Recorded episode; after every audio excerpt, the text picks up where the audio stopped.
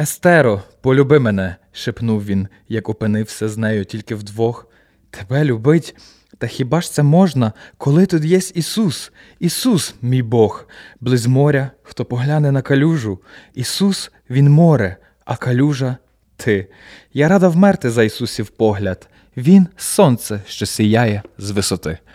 Слава Україні! Я Андрій. Я Оля.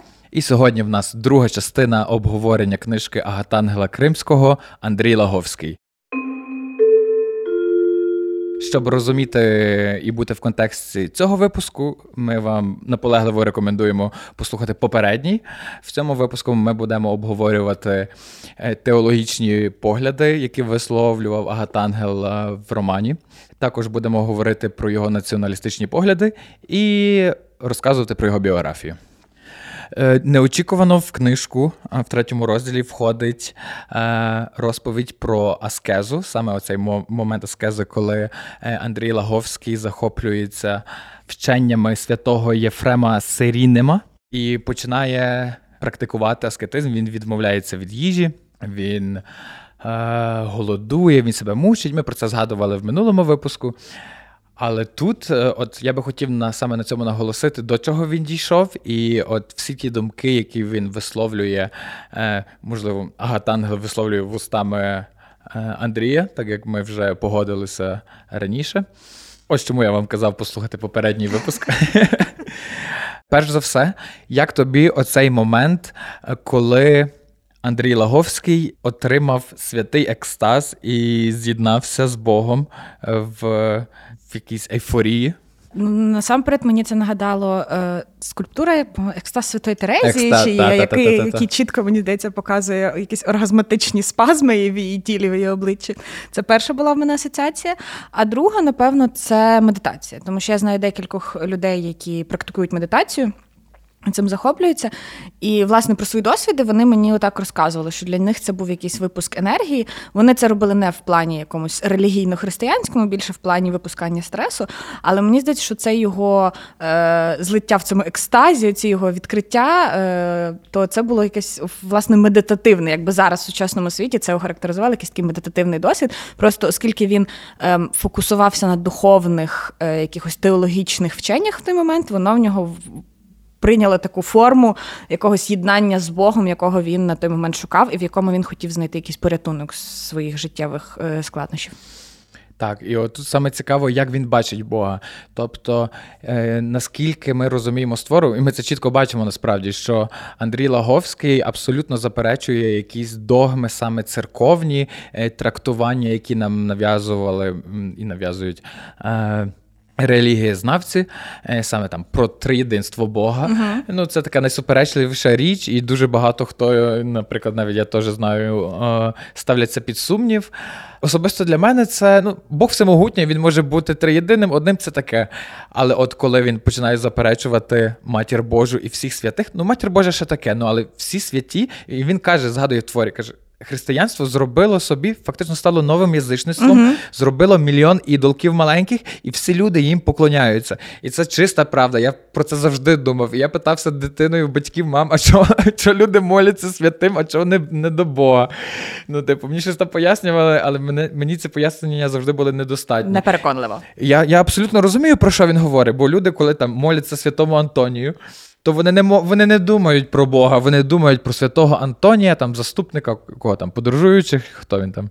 І є моменти, коли Андрій Лаговський в розмові з Константином, який uh-huh. зайшов до нього uh-huh. додому, максимально заперечує взагалі християнство, і він е, там навіть висловлює такі тези, що я е, всією своєю душею ненавиджу християнство, що я е, його зневажаю, я хочу зробити. Ніби як заперечити все, що вони говорять, і зробити їм на зло. І навіть ось цей вірш, який я читав при на початку на вступі, то Це вірш про те, чому Юда зрадив Ісуса, тому що кохана сказала, що їй е, подобається більше Ісус. І там Юда потім е, його обзиває, то він насправді проста людина і всяке таке. І що все це зводиться насправді до трактування самої Біблії, як хто її розуміє, і що всі насправді не не пробують самі насправді її зрозуміти, а радше використовують вже якісь готові вчення, тлумачення, які доволі суперечливі. По-перше, доволі суперечливий. По-друге, мені здається, є така тенденція, особливо серед е, ревних християн, вихоплювати якісь частинки з Біблії, які їм подобаються, і які співпадають з їхнім е, поглядами на життя, з їхніми цінностями, і заперечувати зовсім інші. Тобто, там та сама ненависть там до ЛГБТ, що це грішно, там чоловік з чоловіком. Але є, наприклад, моменти в Біблії, які вони повністю ігнорують, там що не можна сіяти е, різні культури на одному полі. Тобто, зрозуміло, що це вже всі давно відкинули, і це не є актуальним. Але якщо ви живете за Біблією, то живіть за Біблією на 100%. 100%.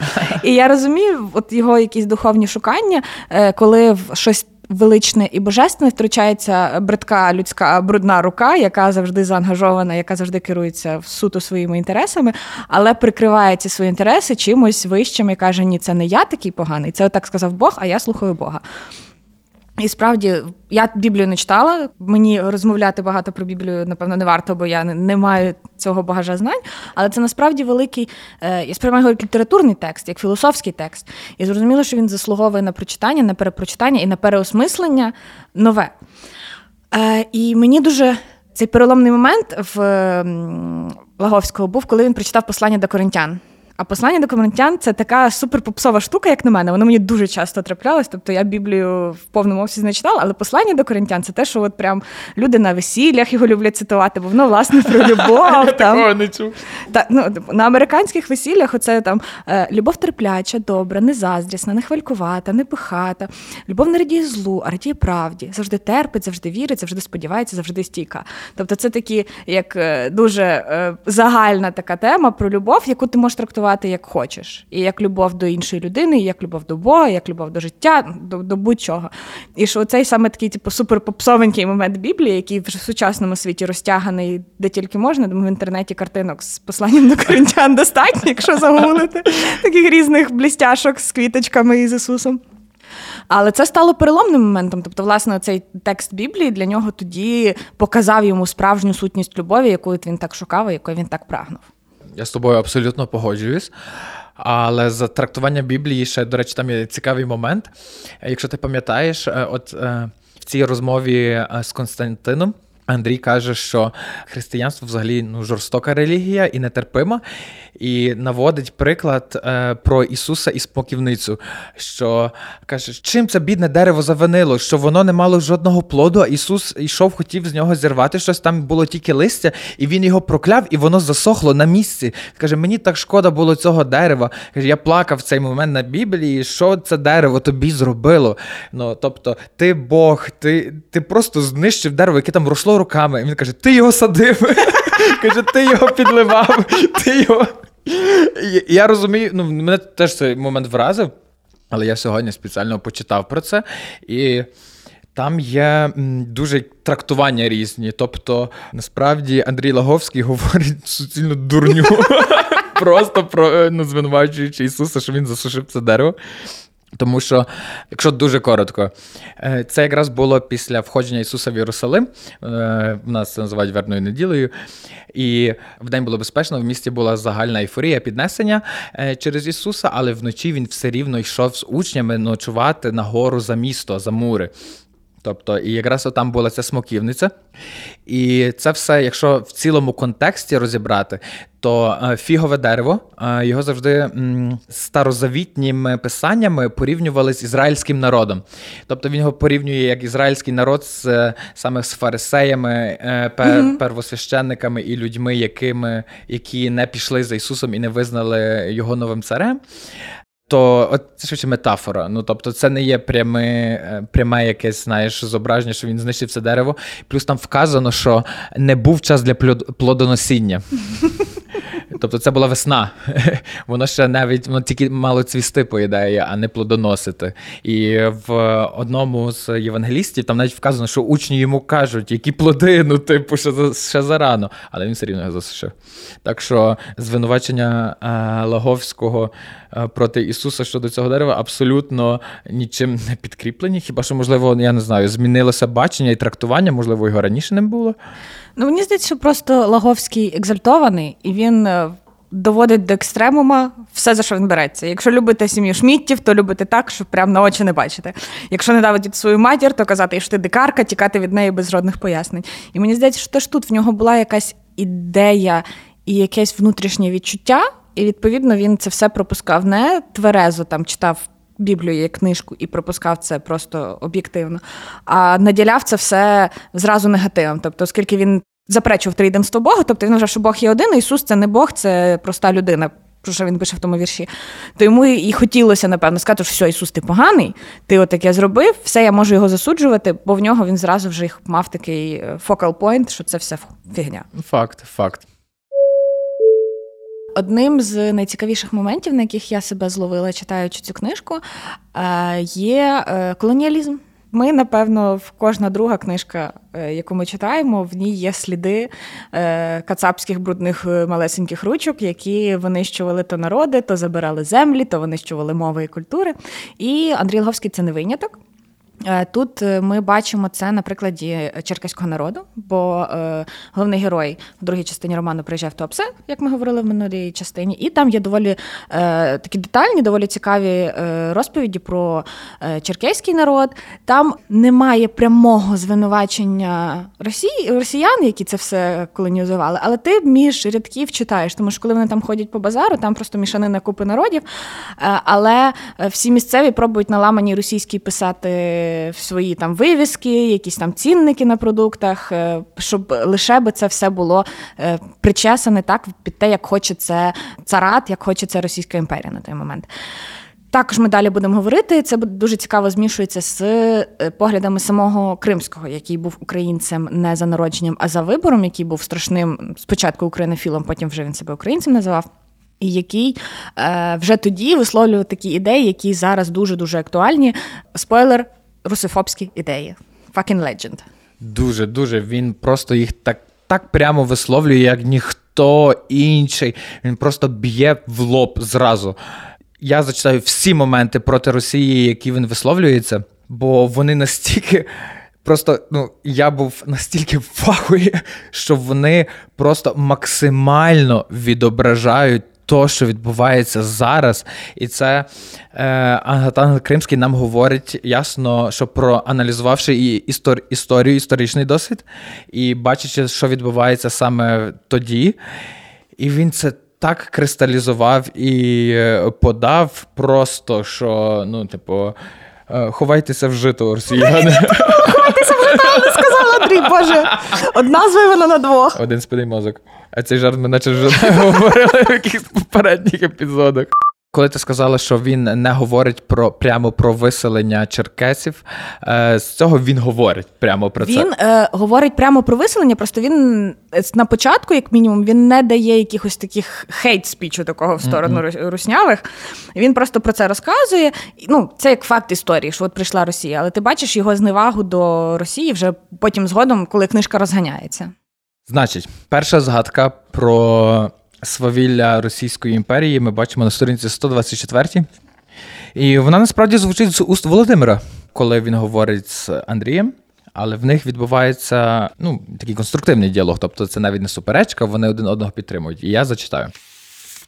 Гранітів, як у Криму або Фінляндії, тут щось не видко, зауважив Володимир. Ах, про Фінляндію. В останньому числі права є страшні звістки про нові утиски самоправства нашого правительства Фінляндії.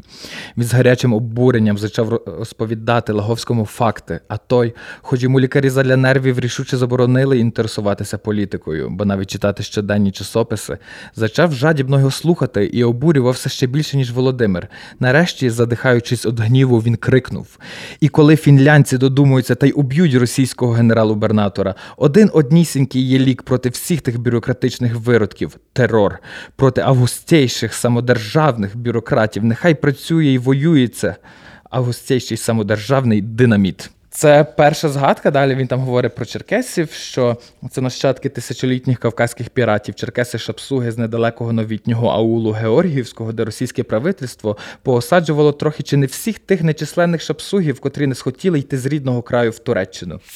Щодо черкесів, е, я, мені було цікаво, я ніколи не чув взагалі про такий народ до цієї книжки. Я почитав про нього, і це жах. Російська імперія після Кавказької війни вона ну, зробила цілий геноцид.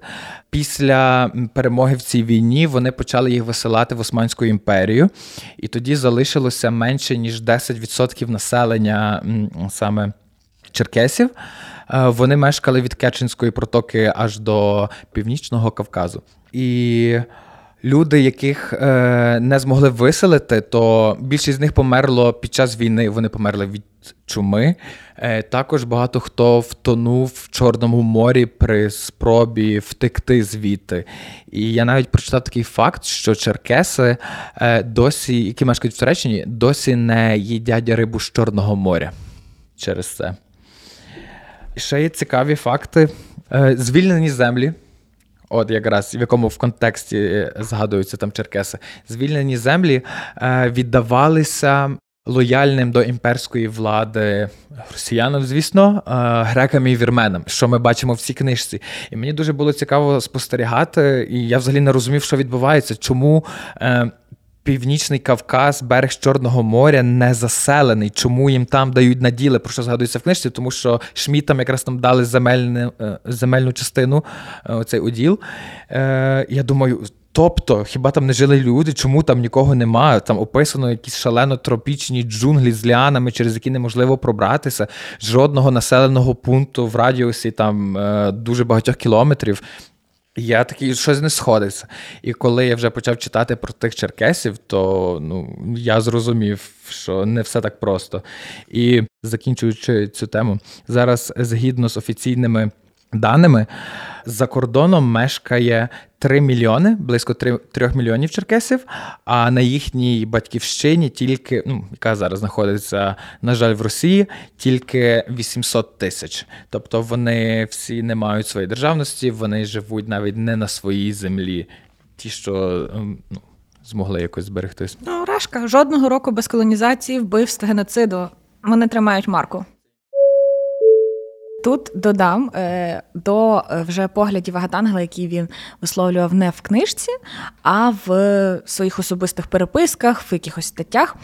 Е, у 1890 році в газеті Правда була стаття про погані умови утримання політичних в'язнів в російському місті Усть-Карі чи Карі. Вибачте, не Та нема. Похуй. І правда. Педофіл на Дону.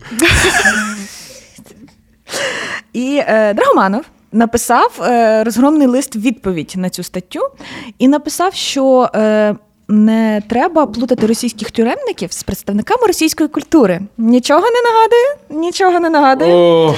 Е, і Кримський він вбачав в Росії тотального гнобителя. Е, і він не хотів розділяти русню на прогресивних і консервативних осіб. І ось е, цікаві цитати з його відповіді Драгоманова. Чи культурний, чи некультурний народ москалі, чи вдоволений, чи невдоволений він з теперішнього правління, нам він однаково ворожий, для нас однаково неприхильний. Яким способом можна і треба українцям здобуття прав і вольності, між іншим, певне, і прав національності, сполучитися з неприхильним на них москалями та й не потопитися в тім общим рускам морі, або яким способом перетворити російську нетолерантність на толерантність? Fucking Legend, знову повторюсь, 1890 е, рік. Проблеми в нас ті самі, на жаль. І наскільки він е, радикально і агресивно підходить до цього питання, і це прям, коли я це читала, це настільки перегукується прям з сьогоднішньою буденністю, що тобі знову ж таки вкотре в сотий мільйонний раз не віриться, що ці самі проблеми лишаються далі. І Драгоманов мене тут дуже здивував, який шукав хороших руських, культурних руських, лояльних руських. Їх насправді, як ми бачимо, не існує. Всі бережуть свою дупу, а не е, думають про якусь справді істину і правду. Тому, е, якщо вам цікаво е, побільше прочитати про націоналізм і радикалізм, такий українофільський Агатангела, то дуже рекомендую, як і в минулому випуску, е, монографію не дописано, правда, але чудово Соломій Павличко. І завершуючи цю тему, е, я б хотів зачитати останній момент, який просто максимально відображає те, що було тоді, і те, що є навіть зараз. З цікавістю він виразно спостерігав незаперечиме явище. Чим темніша ніч, тим зорі. З одного боку, тягнуться люті, запеклі заходи російського правління знівелювати геть усіх, чисто всі підвладні нації, ба приголомшити навіть своїх великорусів, щоб вони нічого більше не бажали, як обрусіння інородців та торжества для національності великоруської над іншими, щоб ви розуміли теперішня політика Росії, що єдина їхня ідея це торжество, це це фашизм ну, над іншими націями і показати, що вони кращі, і це все. І слухаємо ще далі. А з другого боку, що у відповідь проти насильного обрусіння помічається скристалізування національного почуття і національної самосвідомості в тих самих інородців, що їхня інтелігенція, доки були не настали часи навмисної русифікації, вже ладна була навіть сама потроху русифікуватися. Інтелігенти українські, татарські та й інші інородчиські, які перед епохою Олександра III вже й були балакали в своїх сім'ях мовою російською. Тепер на злість русифікаторам зачали балакати по-своєму, мовою свого народу. Спеціально ж на Вкраїні замість давніших аматорів українофілів виробилися свідомі інтелігенти українці, ба й сама назва Українофіл сталася за Олександрових часів образливою лайкою, що одна і порядна людина повинна й отхрещуватися. Він пише це як підданий Російської імперії. І відповідно, ну ти розумієш, що він пише це без надії видатися в Російській імперії, якщо він от тако прямо лупить в лоб е, і ну, говорить такі заяви. Тобто я не думаю, що він тішив себе надіями, що там Російська імперія розпадеться, чи там якось йому вдасться це зробити. Ні, він він. Був настільки сумлінним і чесним навіть перед самим собою, що він е, вирішив ну мені так видається, говорити правду, навіть знаючи, що е, мало хто зможе її почути. Але головне, щоб бути чесним перед собою і перед перед своїм сумлінням. Так, перед так, своїм так. сумлінням. Тому ну, максималізм е, Лаговського це максималізм кримського, тому за це я його дуже поважаю. І направду я дуже рада, що нам дуже пощастило, що цей твір не підпав під якісь е, е штуки типу цензури, якихось репресій, спалень. Що ми все-таки він дійшов до наших років, що зараз ми маємо можливість його прочитати. Це прекрасно. Отже, переходимо до біографії. Агатангела Кримського називали найвченішою людиною в українській літературі. Це історик, сходознавець, вчений, мовознавець, письменник і перекладач. І ще багато-багато інших титулів. Він походив е, з сім'ї кримського татарина, дід якого переселився з Криму в Білорусь, а мати була. Полячкою з литовським походженням. Ні краплі української крові немає в Агатангелі як любить повторяти Оля, е, що він українець за вибором. В сім'ї в нього говорили російською. Він народився в Володимирі Волинської області, але згодом вони приїхали в Звенигородку, е, зараз Черкаська область, наче. Він був дуже обдарованою дитиною, в три роки навчився читати. Він був шалено спраглий до навчання. Е, в результаті він знав 60 мов. До речі, ніхто не може насправді підрахувати, скільки він знав мов, бо там є різні діалекти, всяке таке. Я говорю найменшу кількість, яку завжди представляю, це 60 мов. І це вже дуже багато. Тобто він говорив різними арабськими, тюркськими, е, романськими, германськими мовами. Ну просто я в шоці, ну, де люди знаєш, знаходять стільки часу, щоб вив... щоб серйозно, щоб вивчити стільки мов. Е, Навчався в Москві, е, звісно, на відмінно. Після закінчення університету він виграв спеціальну стипендію і поїхав на два роки в експедицію в Сирію Таліван. Якраз він потім написав бірутські оповідання, е, які були як ніби відображенням його досвіду. До речі, їх в 2017 році було перекладено на арабську. У. Прикинь. Е, ну, взагалі, Кримський є чи не найпершим сходознавцем українським, е, як мінімум, першим з таким обсягом багажем знань, і не тільки історичних, там літературних українським і російським. Він був е, основоположником взагалі всього, як називали, радянського сходознавства. До нього цього це не робив ніхто От. в таких масштабах. І людина з таким багажем знань, з таким багажем мови, він відповідно міг знати джерела, міг їх читати, міг їх сприймати спокійно. Але коли ти говориш, принаймні для мене, коли хтось говорить сходознавець, тобі здається, що ця людина е, максимально залюблена в ці мови, в ці культури, в це все. Але насправді це було не так. Е, Агатангел доволі критично стався, наприклад, до Туреччини. Він писав: Туреччина показується гидкою, невілічимою язвою на тілі Європи, і заснування тієї держави ганьба для європейської цивілізації. Він е, протиставляє два расових типи західний і східний. І в східному виділяє арабів, іранців, е, персів і турків. І от до турків він максимально критичний. Тобто він вважає, що вони взагалі нікчеми, вони взагалі це, типу, е, така е, е, гілка еволюції, яка йде в нікуди. Тобто, що все просто до побачення, папа. Е, і це мені було дуже дивно, тому що тобі здається, що мала би людина вкохатися в цьому всьому, поважати всі ці культури, але він доволі так різко, радикально е, ставиться до турків і всіх, хто походить з якихось турецьких народів. Ну тут е, мені таке ж звучить якесь явне упередження. Ну я тобі дам почитати цю книжку. Тут є якісь такі моменти, певні висмикнуті з його листувань, з його щоденників, що він так до свого походження там до батька, при тому, що з батьком у нього були хороші стосунки, вони листувалися все життя. Він якось дуже теж ставиться. Е, я не знаю, з невеличкою якоюсь такою огидою легкою до цього. Він там є таке, щось він пише, що батько постарів, став взагалі схожий на киргиза. Е, і Є в нього якесь таке відторгнення цього коріння, не знаючи через те, що батько був з Русі, з Російщини, і він, можливо, через це якось мав до нього якусь внутрішню якусь зневагу.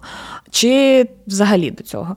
І, Але це такий от був цікавий факт. Ще там в мене є тут підкреслено, що про мусульманів Африки він пише, що вони взагалі перебувають поза цивілізаційним контекстом і не становлять жодного інтересу. Тобто він е, Кримський не соромився. Він писав, от як ти кажеш, що про Росію писав що все, що думав, так і про в своїх наукових там працях, в якихось розвідках він теж все типу виражав в лоб свої якісь е, наукові думки, е, розмисли, домисли. Ну, незважаючи на це все, е, він написав більше тисячі наукових праць з історії, мови, літератури, мистецтвознавства та релігії народів Близького Сходу, Кавказу та Європи. І його словниками і науковими працями досі користуються арабісти е, ну, сучасні. І це це прекрасний факт. Я в шоці. Ну тобто, що він зробив настільки колосальну роботу, яка залишається досі актуальною. Це і настільки він не на слуху. Та... Це дуже образливо. Я думаю, що ну, може в колах сходознавців, в колах тих, хто вчить е, різні східні мови, він відомий. Ну не може, я думаю, впевнена на 100%. Але те, що широкому загалу він невідомий настільки, це сором, сором нам. Тому ми записуємо про нього два епізоди, щоб щоб достукатися. Надолужуємо втрачене. А нікому така ще честь не випадала, та й невідомо, чи випаде.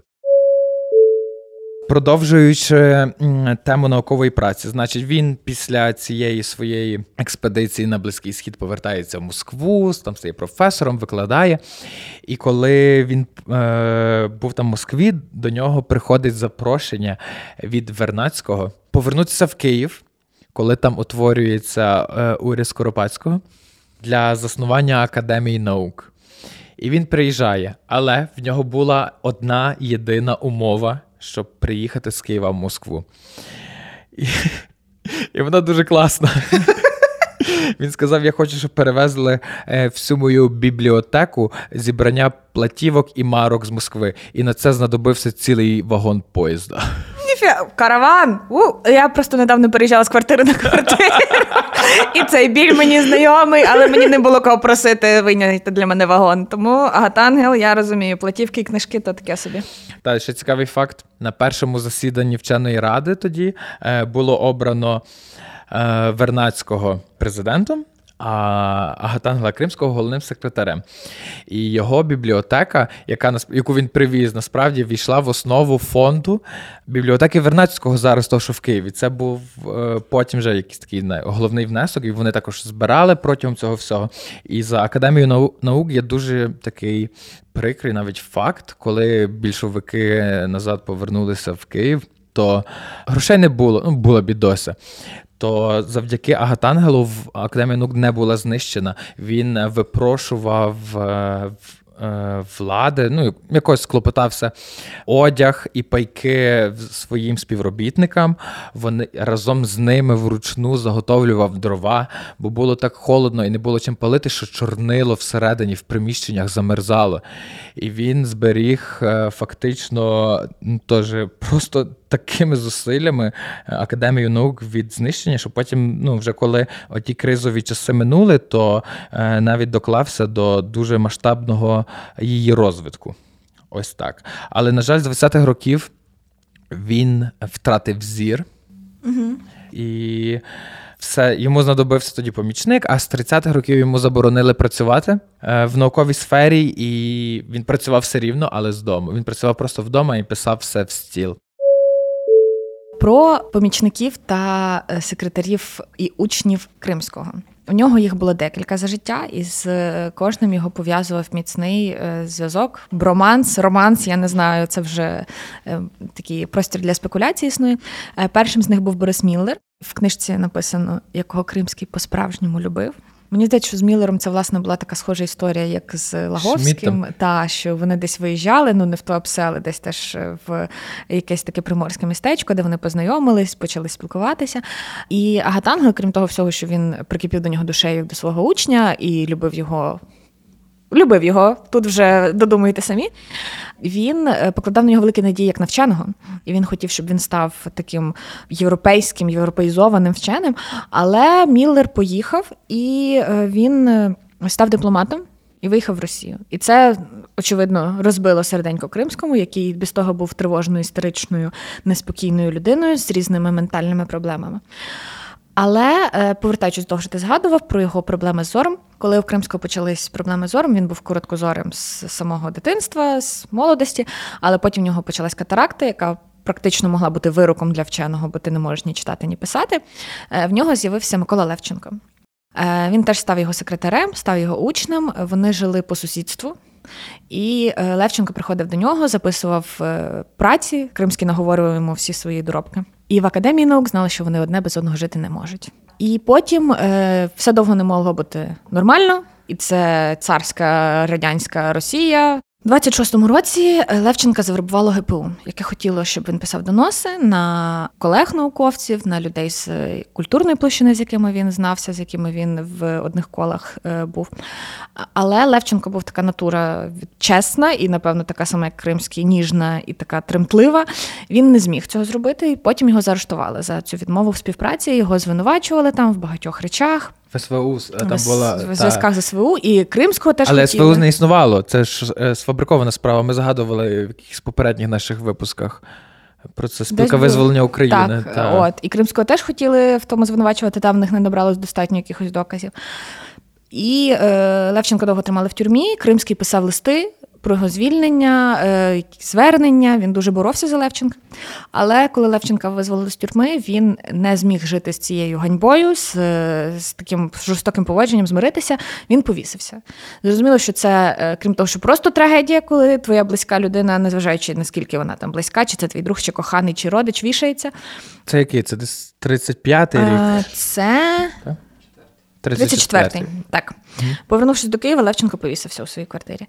І ще в 29-му році е, народжується син від певної пані, і ця певна пані говорить, що е, це син Левченка від випадкового зв'язку. Левченко це все заперечував, і був навіть суд, який е, сказав, що так, це не син Левченка, але Гатангел все одно його е, всиновив. І теж його назвали Миколою. Тобто, І дав йому своє прізвище. Так. Тут можна теж довго думати, обговорювати, наскільки е, яка який був рід зв'язку між Левченком і Кримським, яким чином вони між собою споріднилися. Ну, але мені здається, що це власне така. Е, як мінімум, дуже дуже ніжна дружба, якщо ти настільки любиш людину, що готовий е, всиновити його нащадка, походження якого навіть не доведено. Тобто, що тут е, генетичного аналізу тоді ще не було як такого, щоб довести, чи це його син, чи це не його син. І дуже багато людей цим не погоджувались і вважали, що е, ця жінка прийшла просто щоб очорнити Левченка, щоб зіпсувати йому репутацію. Але тим не менш Гатангел зробив такий вибір і виховував цього хлопчика. І ще одна любовна історія. Але ми повертаємося в часі, тому що це е, ще 1896 рік. Коли він був ще в експедиціях в Бейруті, він там познайомився з там була е, школа, е, в якій працювали відповідно лише жінки-вчительки чомусь. І Кримський, коли був там, е, там не було багато людей е, слов'янських, скажімо так, які б могли з ним спілкуватися. Тому він зачастив ту школу, спілкувався з цими вчительками. Але в нього таке негативненьке було ставлення до більшості з них, і більшість цих вчительок теж про нього відгукувались так собі. Ми згадуємо Андрія Логовського. Але була е, така собі Марія Олексіївна Каменська, з якою в них зав'язалася знову ж таки ніжна дружба.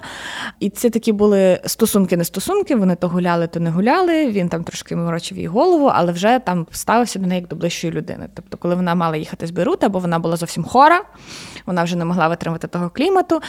Е, то він прям замовляв щось і казав, приводьте, привозьте її додому. Вона мені там перейшла. Тобто, це вже е, мені здається для Кримського, який був настільки тривожною історичною людиною. Е, такий крок, щоб когось назначити своїм посильним, умовно, комусь довірити свої речі, свої книжки, то це був дуже великий крок. І він е, навіть її освідчився. Він її освідчився, вона мала їхати, чи то вже був чи то паром, чи то е, корабель, на якому вона мала їхати. Він прийшов її проведжати. І в останні хвилини, перед тим, як вже паром давав там три гудки, е, щоб всі супроводжуючі сходили по трапу на берег. Він в останні ці моменти привселюдно освічився її. Вона була, звичайно, в шоці. Вона сказала йому, що чи ти ви збожеволіли, чи щось таке. Тобто, це був великий сором. Тому що це все при людях, це було дуже неочікувано. І е, він ще втік після того, тому що йому треба було сходити на на берег. Е, вони так і не побралися. Але потім вже пізніше він писав, чи то в листах, чи то в щоденниках, що ну навіть якби вона сказала так, ну навряд чи би ми там одружилися. Тобто, це теж була якась, на мій погляд, коли детальніше читала цю історію, е, якийсь його пошук себе себе. І знову ж таки, пошук себе не бажання е, знайти себе, хто ти є насправді, а якийсь пошук е, нормального життя в лапках. Тобто нормального чоловіка та, та має бути жінка. І от він собі серед тих всіх жінок знайшов якусь, яка плюс-мінус підпадала під якісь його уявлення е, партнерки, і е, освічився її. Хоча з цього нічого не вийшло, бо е, я переконана, що були в нього гомосексуальні нахили, що б там не казали.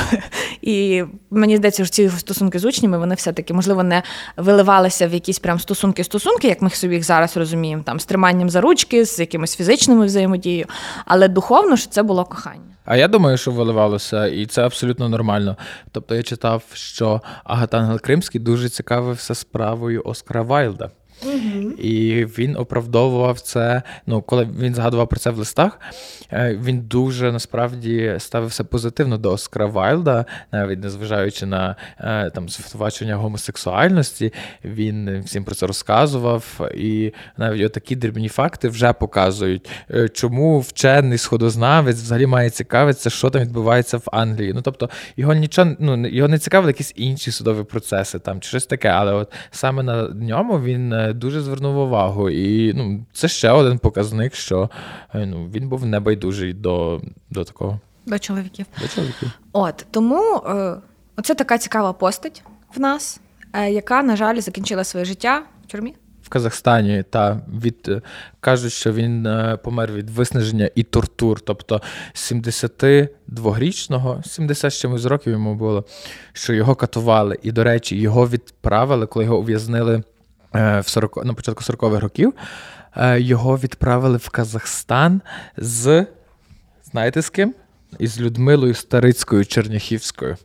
Вона також була приблизно його віку, вона не дожила цієї подорожі до Казахстану. І ми розказували в якомусь з наших попередніх випусків про Вероніку Черняхівську, яка також була репресована, є жертвою розстріляного відродження. Це, І це її мама. Це наш Жінка другий Старицька. випуск, по-моєму, про Домонтовича. А що мені здається, що це був про Карпенко? Про Вер. Про Ні. Вер? Точно, Черняхівська була прототипом Вер. Так, от. І це мати. Мати Вер е, загинула, е, їх ув'язнили разом і везли в Казахстан. Це просто о, це жах. Мені аж ну, мене ж холодок по шкірі йде від цих моторошних і неприємних фактів. На жаль, отак, коли питають, де наша культура і де наша мова, наша мова і культура була репресована, розстріляна і відправлена в заслання, яке вона часто не переживала. Але навіть незважаючи на весь негатив цього факту, знову я повторюся і ніколи не втомлюся це повторяти. Що мені настільки приємно бачити, що наша культура не є фрагментарною, що вона є суцільна.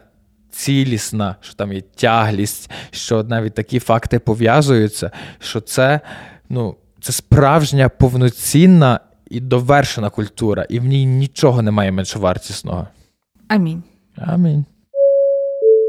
І е, сьогодні нашими друзями під час запису е, були е, Сидер Фіс і наше славнозвісне Опілля. На наступний раз ми будемо обговорювати збірку поезії Любов Якимчук Абрикоси Донбасу. Підписуйтесь на наш інстаграм. В нас вже скоро буде Patreon і Buy Me a Coffee, Так що слідкуйте за оновленнями. Ми вас любимо. Цямки-бамки, па-па!